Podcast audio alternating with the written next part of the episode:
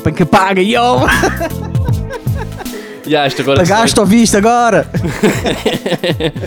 Isto agora é só para a malta do Patreon, como é que é? Estão todos bem? Vocês os três? Estamos ótimos. Chega no nome. Uh, quero começar contigo, Spock, que é uma coisa que eu acho fascinante. É que tu, além de teres esta paixão pelos beats e pelo hip hop, tu também tens, tens uma pequena paixão pela cena de ser eh, quase como com luthier e estar a, a brincar e a ajustar guitarras e baixos. Yeah, yeah, yeah. Não, por acaso, sempre curti, imagina, arranjar as cenas e sou bué mariquinhas com as cenas e as cenas têm que estar todas limpas e tem que estar tudo a funcionar. E foda-se, então as minhas MPCs nem imaginas. pá. Se eu, eu comprei duas MPCs variadas, uma Audiza. Exatamente, Comprei estava-me a falar disso. Comprei te- MPC Audiza que estava variada.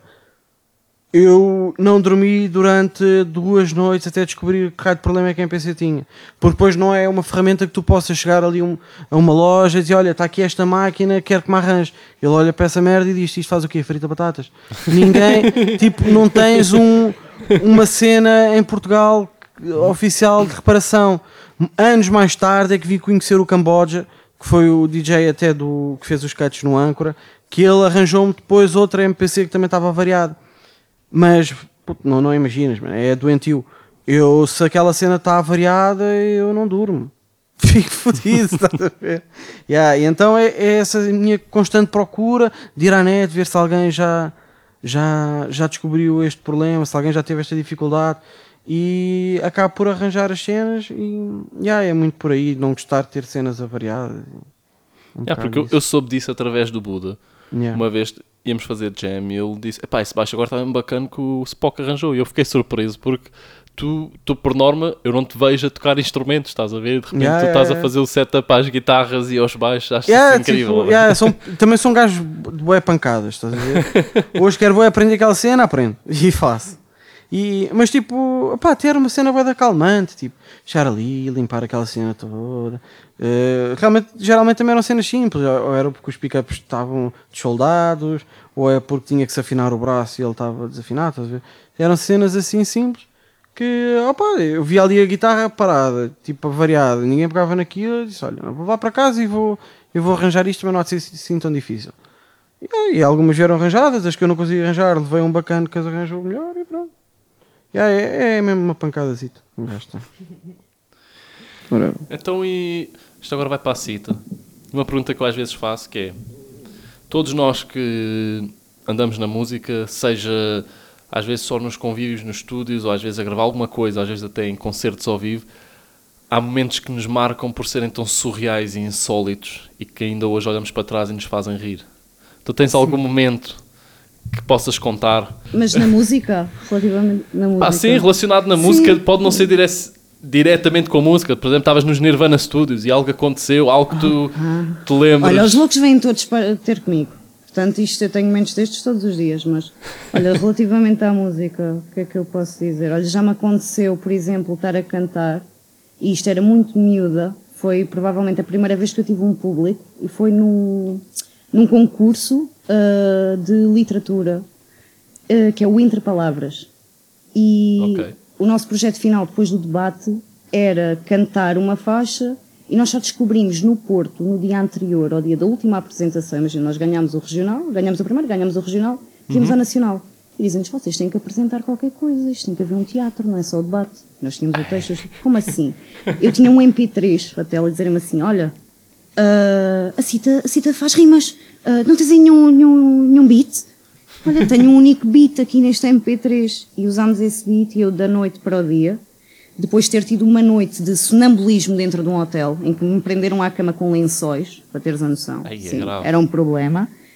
Eu só sei que deitei-me, não sabia, tipo, a letra toda. No dia a seguir já sabia a letra toda, estava tudo bem, demos aquela merda, tinha um coro que eram os outros participantes da minha equipa atrás de mim, o microfone falha.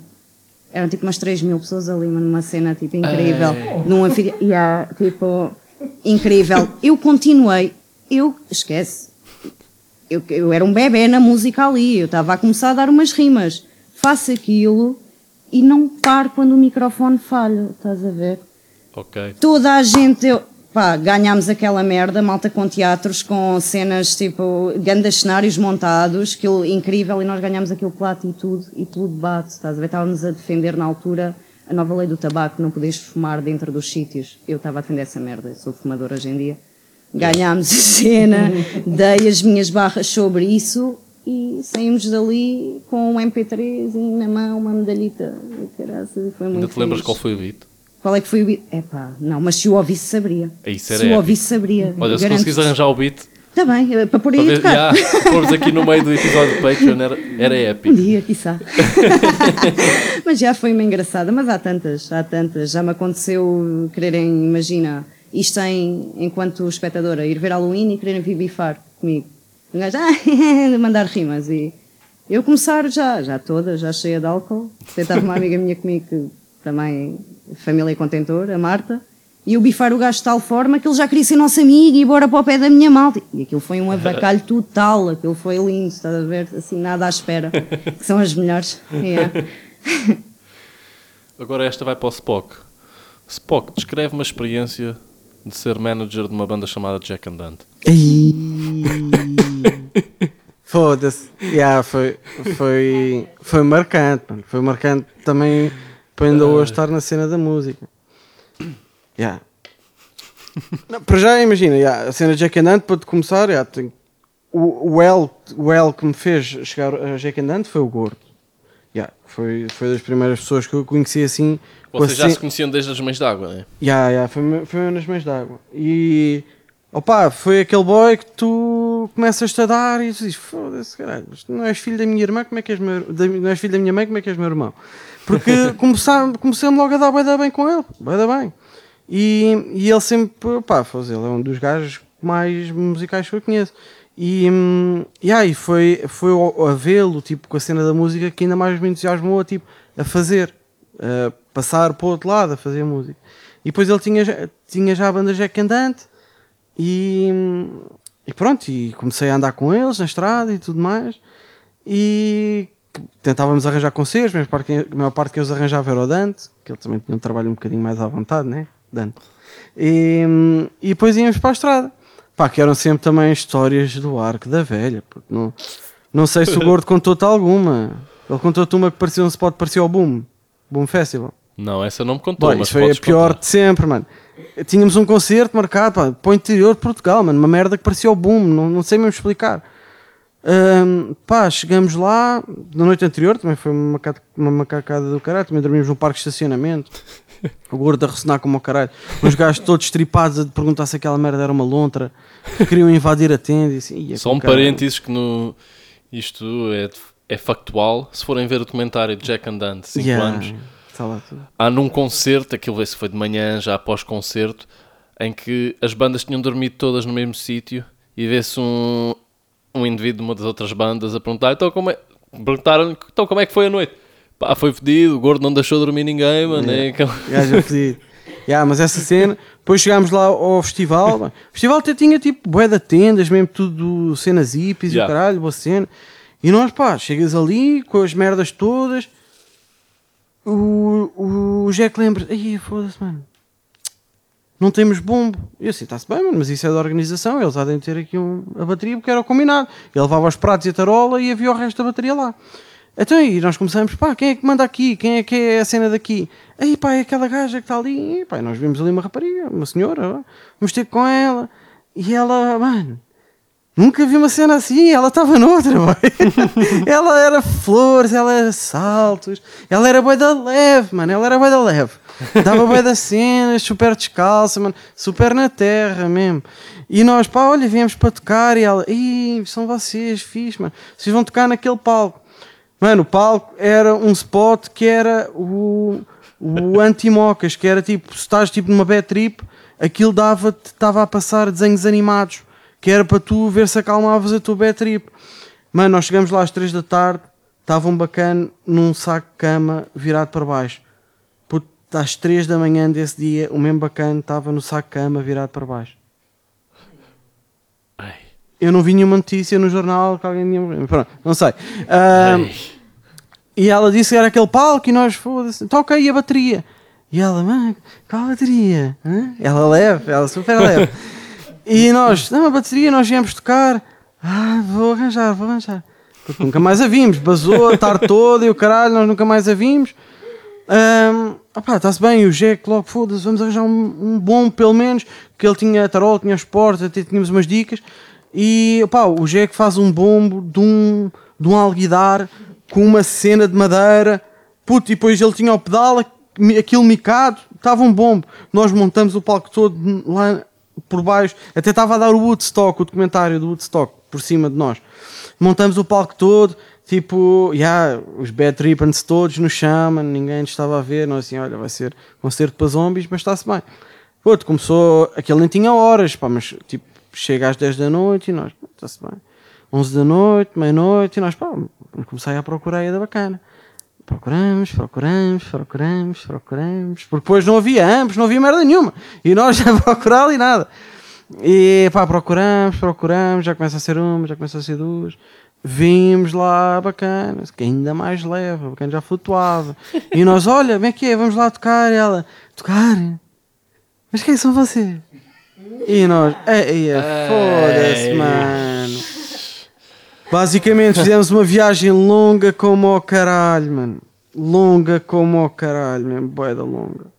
Para depois, já, alguém teve o bom senso de virar-se por nós e dizer olha, são 3 da manhã, vamos arrumar as merdas e vamos embora.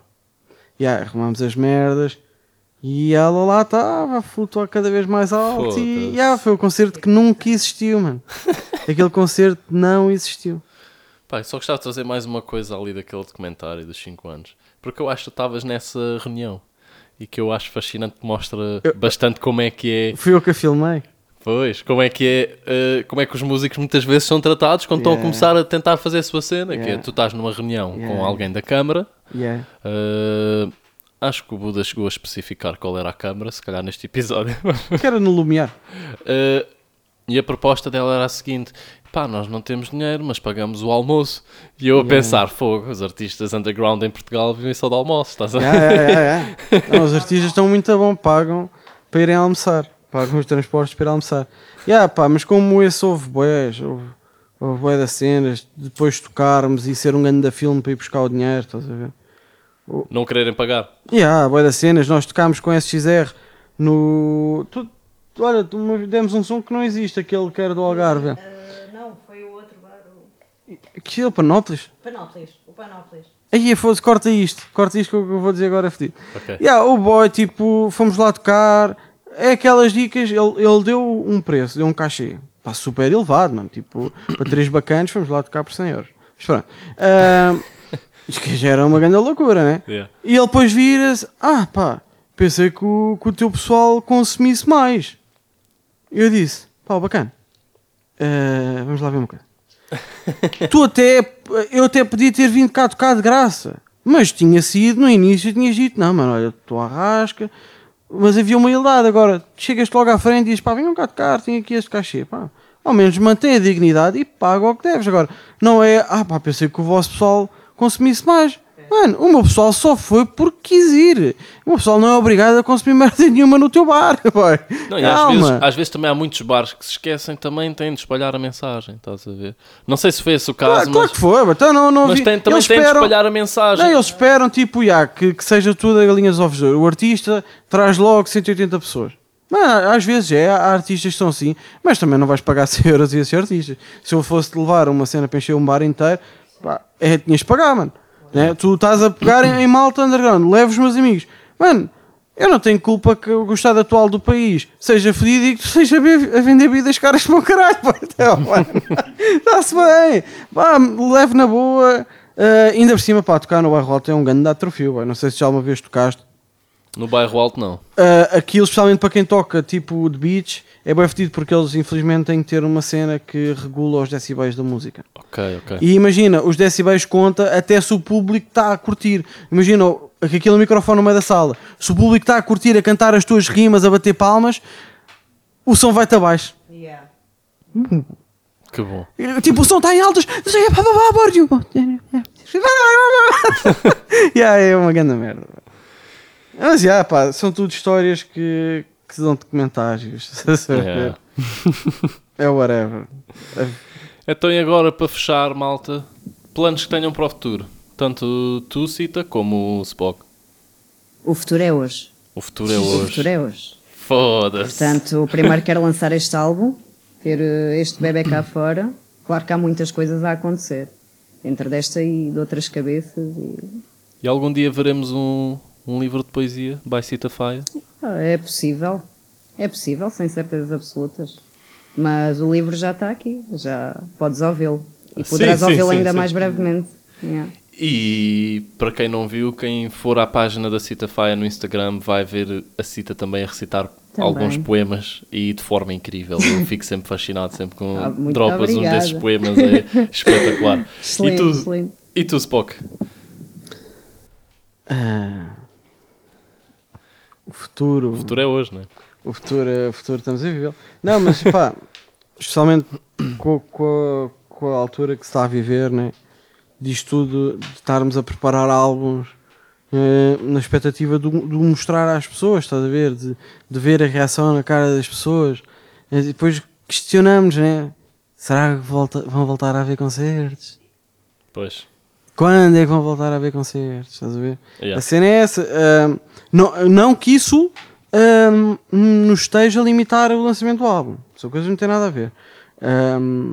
Mas obviamente que o, o prazer de um artista, para além de criar, é poder depois ver a reação das pessoas. Estás a ver? Ao vivo, face to Yeah, face, estar ali é mesmo isso, a, a a ver? sentir com as pessoas. sentir que realmente aquilo toca nas pessoas e que qual é que é a reação das pessoas ao ouvir aquilo e o futuro passa muito por hum, por vermos realmente como é que o futuro vai ser né? Yeah.